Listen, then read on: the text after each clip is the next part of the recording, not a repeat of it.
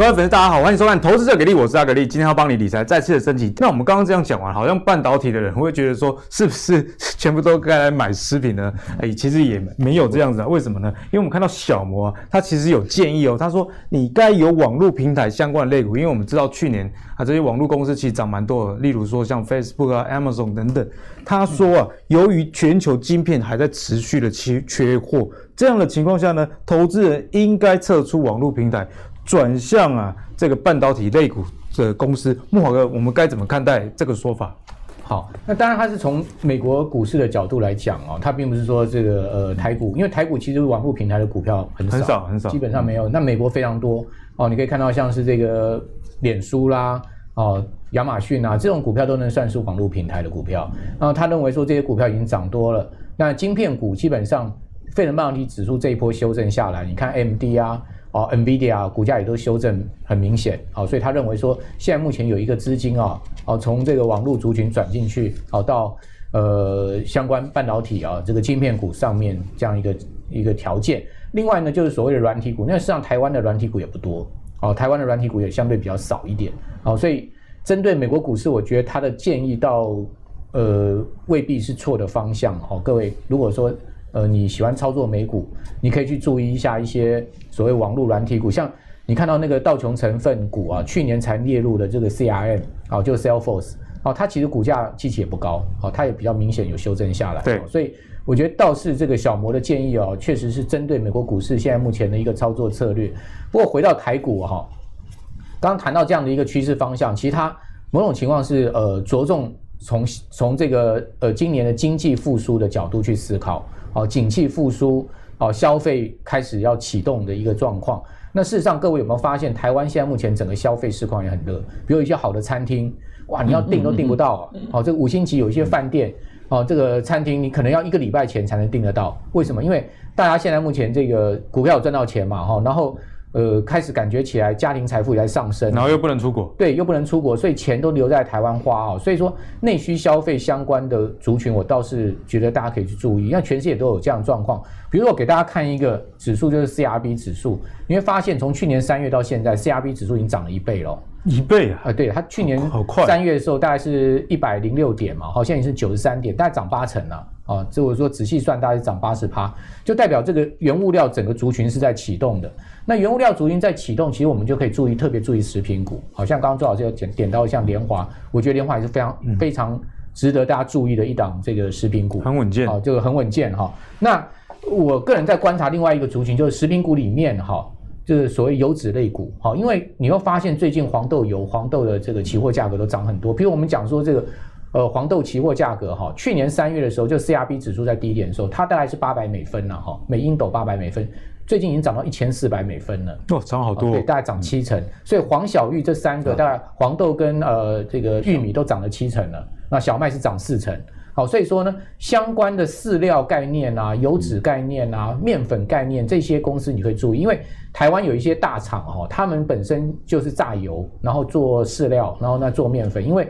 这个都是一贯的，你那个对你饲料很多是豆渣嘛，哦，所以它榨完油豆渣然后做饲料，对，所以所以你比如说福茂油就是这样子，嗯，各位看到今天福茂油股价就很明显在拉上来了，它其实慢慢也在走，有没有？它的线形也很像，洗破季线之后再开往上走，哦，都是这样子一个情况。你有没有发现它们的周周期很像？哦，就我们刚刚不管水泥、银线、食品的周期都一样。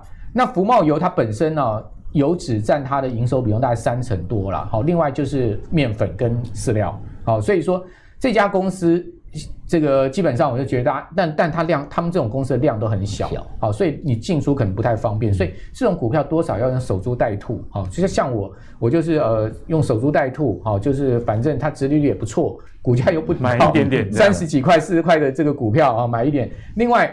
南桥也觉得大家可以注意，好，陈飞龙的公司啊，这个南桥也一样哈，你可以看到它慢慢底薪有打出来，好，我也是在注意南桥，为什么？因为南桥，呃，今年它的股息已经抵定了两块钱，好，然后它的殖利率四趴多也还不错，啊，另外它今年第二季还有大陆子公司在大陆挂牌的一个利多，啊，那是台湾相关企业哈第一家食品公司在大陆有挂牌的，第一家对，第一家以食品挂牌的，好，那。因为南桥它的营收大概有六成是来自于大陆，好，所以基本上南桥深耕大陆很久了，它大陆子公司终于在 A 股挂牌，所以我觉得南桥也可以稍微注意，它今年还有一个这个第第二季的这样的一个条件哈。另外统一就很慢，我记得我之前在阿格力节目讲说，统一最好跌破六十，跌破六十的话我们就尽量买。那时候在六十左右卡住。对，好，那六十左右卡住的时候，我记得第一次讲统一六十，现在已经这个回到七十以上。那统一在除夕前，好，今年统一除息前。拉到个七十五，甚至呃这个更高，也许不是件一定是件难事了哈。那你算算，刚刚蔡老师所讲，那六六六十，那我们六十到七十二也两成，两成，对，哦，也也就是说，以统一现在我们看到它这一波段最高七十块九，它几乎也差不多两成了啊。你说啊买统一好无聊哦，但是你买统一你你也赚到两成，而且还睡得着，晚上睡得着。对对。那你想看你你你这一阵，你从去年第四季这样。股票那么辛苦了，每天进来进去，到底有没有赚到两成？对啊，如果你还没有赚到两成，那你还不如买统一啊。那如果你没有，你还没有赚到四成，那你不如还买富邦金啊。因为有时候你不要去看不起这种金电金啊，啊，这个非电金的或者是金融股啊，它有时候可以给你的长线报酬率不差电子股，它比你做电子股轻松多了。因为电子股这个波动很大，你还不用看盘呢，你还是专心上班呢，对不对？所以我觉得有时候人生的这个人生的这个每一个人哈，他对自己自己的这个投资的。取向哈，我觉得还是要有自己一个策略出来，所以大家也要根据自己的工作形态去调整啊。像阿格力也蛮推这种生活类的股票啊。着眼的原因是因为像当初我在做研究，没有那么多时间看盘嘛。那现在有比较多的时间可以看了，所以开始会玩一些电子股。所以大家也是要这个根据自己的工作形态去选择适合你的一个投资的类股了。那接下来请教朱老师，我们该怎么样看？诶，未来啊，这个半导体有哪一些公司还是有机会往上表现？那其实刚才有讲过哈，因为资金很多嘛哈，又不能出国，所以消费的形态除了吃之外啦哈，那就是电呃电子嘛。现在电子产品，尤其是年轻人，大概手上都有一堆的电子产品 哈，不管是手机、平板啊，什么都是哈，就一大堆的啊。所以其实啊，我有一些叫做电子通路的。这些电子通路的，其实你把它当做传产也可以，因为它就在卖东西嘛。啊，对，啊、对，它就是在卖电子东西。它只是分类是电子股。对对对，那但是当然它分在电子股了。那实际上它就是传产在卖电子的东西。那这些电子通路的公司啊，那现在的一些营业额，它的业绩成长啊，都都都一直都在成长。嗯、那可见得国内这方面的消费需求也越来越提高啊。那像这个至上这支股票也是一直都在。涨低本一比，对，低本一比，那前面好像涨得很慢，那这两天好像涨得很快，那今天因为已经。到高档碰压，今天是遇到压力，所以今天有一点回档的这个压力了那还是我们刚刚讲的，不要追高嘛，因为它昨天突然拉起来了，那今天又遇压，所以短期它会回来做一个修正。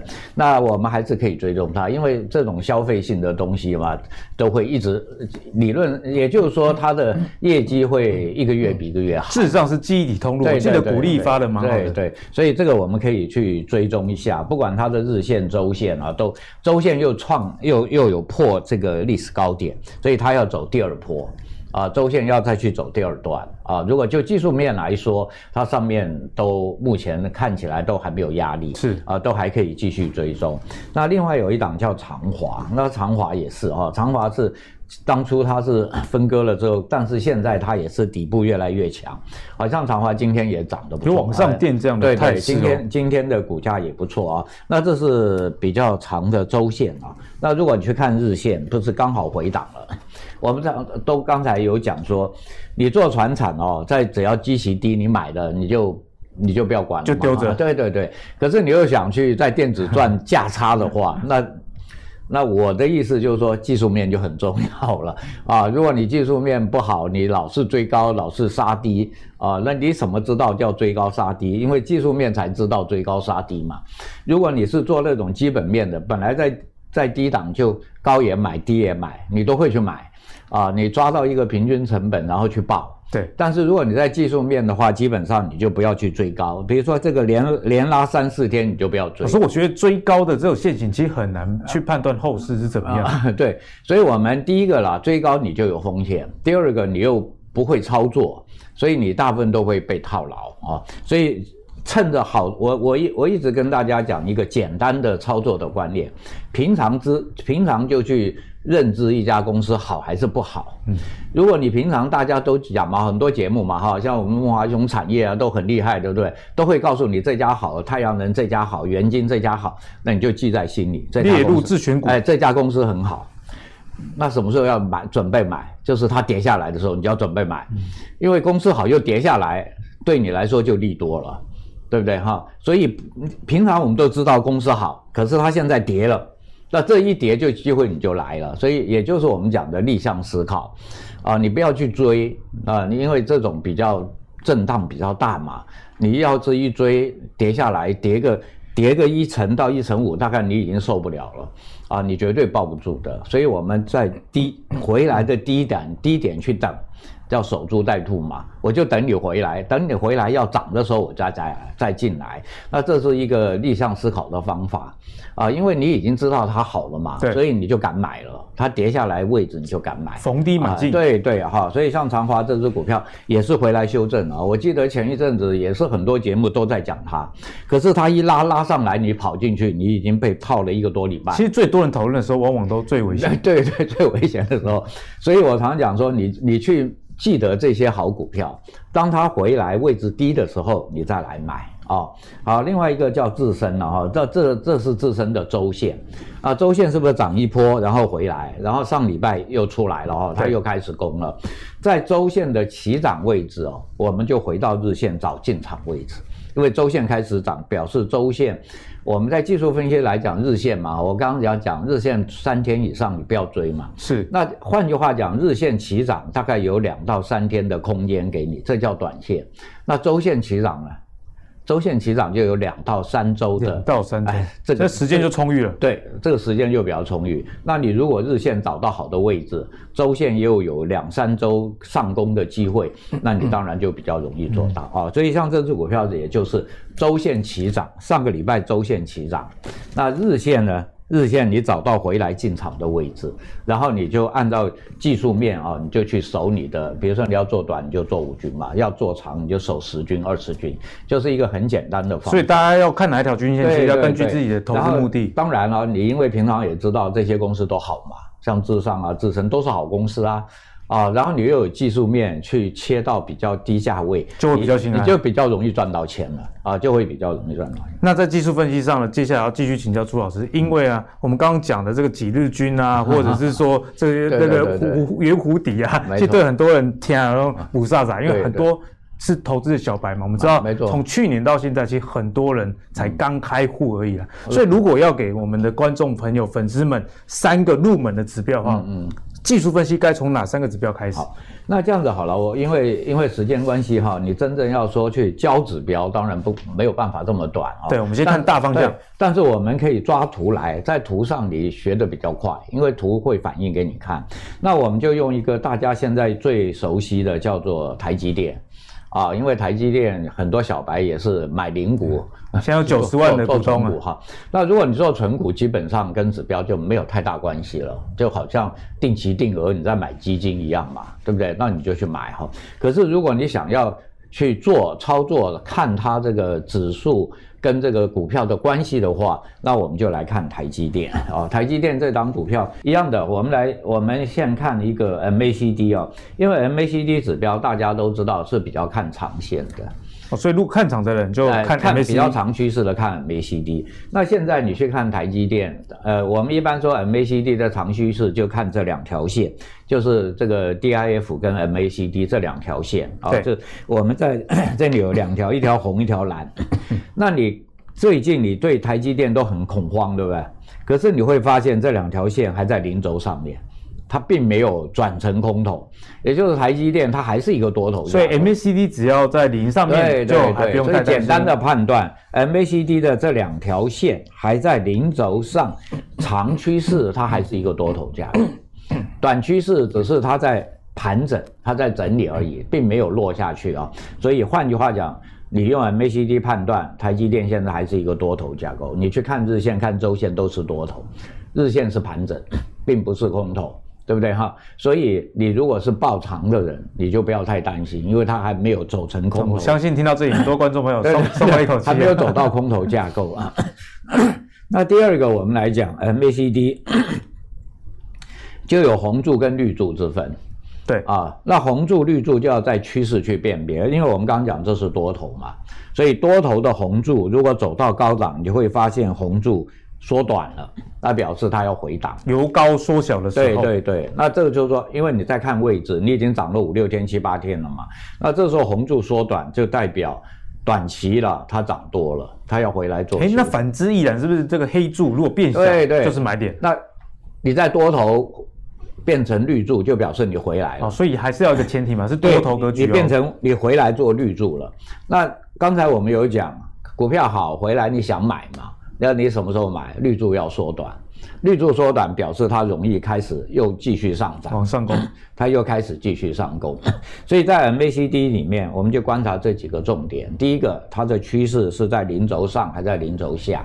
在零轴上，你就把它当做多头来看。那多头涨多了，你就看红柱缩短，那它就容易回档。红柱缩短卖，绿柱缩短买。哎、对，对对，绿柱缩短，因为它是多头嘛，所以绿柱缩短表示回来又修正了。所以台积电在这一波回来，如果你在这买，基本上你还是赚钱的啊。那赚钱以后，因为它趋势进到盘整了，那这时候如果你要在盘整的上下去做价差，那这时候你当然就要在下面支撑去买。啊，像台积电上市前两天不是有破那个五百八十七，我们讲那个叫重要支撑，结果一破就拉，一破就拉，代表真的有撑啊！如果你在那一天五百八十七有撑，那现在你至少是在获利嘛，啊，你并没有说赔钱嘛，啊，我说空手的人啊，哈，空手的人你现在就在盘整区的上下去做，对，啊，你还可以赚到一个价差了。那这个盘整区的。只要这两条线一直在零零轴上，那你就可以这样来回做价差啊。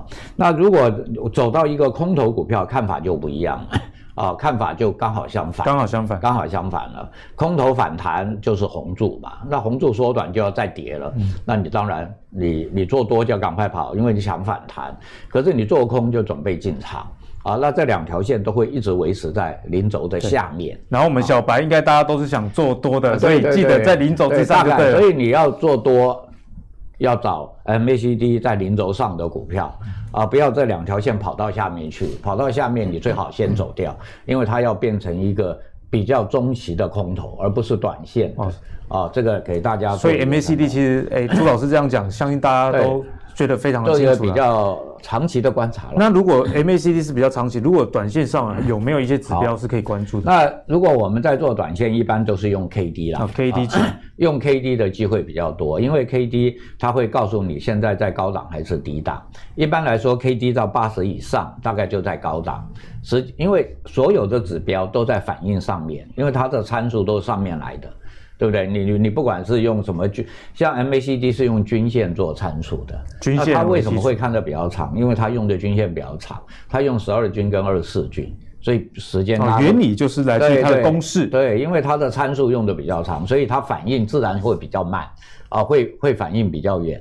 那 KD 指标就不是了，KD 指标是用股价。啊，比如说五天或九天的高点低点去去做它的，光这个五天九天就已经快很多了。比如说我现在股价接近五五天九天的高点了，那是不是就走到比较高价位了？那你当然就要比较小心。所以在 K D 指标里面，我们大概看到就会，它除了零跟一百，它中间是五十，不是零轴啊，它中间是五十。所以只要在五十下，大概你的你你的股价就会比较安全一点，相对低档区就是回来了，回到相对低档。嗯、那股价走到八十以上，你就要小心一点了。你你你过热了哈，哎，你已经过热了，它就很容易有卖压出来。那你就作为参考，比如说你报了一段像台积电这一段一直涨，一直涨，一直涨，对不对？那你看指标也都哇都在八十以上了。那这时候如果你股价跌，指标就会下来了。啊，指标就会下来。那基本上 K D 指标在多头里面可以做进场的参考。进场，因为我们刚刚讲嘛，多头有回档就准备买嘛。可是它指标都还在跌啊，所以你要等到什么时候买？当然，第一个股价红红的红柱要上来，M A C D 红柱，红红 K 上来嘛。那股价上来了，那你这时候你就看 K D 就会出现黄金交叉，那 K D 出现黄金交叉，你的股价又在低档起涨，你就容易做到双指标这样加起来，胜率应该就会提高了。你大概就很容易抓到这个脉动了哈，就是说你个股的脉动，你知道长线现在什么状况，短线什么状况，长线保护短线，对对，那你这两个指标可以搭配着用。啊，你做短线你就回档了，你就看 K D，K D 有没有修正完。K D 修正完又上来了，或者 M A C M A C D 绿柱又缩短了。如果你这两个指标都同时同时成立，同时，那今天又是进场位置，你的成功率就非常高。嗯、哦，那至少要 K D 啦，因为 M A C D 有时候会第二天，第二天才会上来，比较慢一点，比较慢一点去反应啊、哦。所以大家先看 K D，再看 A B C D、哦、这样子。那你搭配趋势嘛，你要做多嘛，所以股票一定要多头嘛。啊，你再搭配趋势，搭配这两个指标，基本上我相信你的主要是提高成功率了。你指标是给你加分的嘛？那你如果是一个刚入门的小白，想要学技术分析的话，学会看成交量、MACD 跟 KD，那相信呢就能帮你在投资的起步点跑得别人更快哦。那如果你喜欢阿格力的投资最给力的话，别忘了上 Facebook、YouTube 以及 Apple Podcast 订阅投资最给力。我们下一集再见，拜拜，拜拜。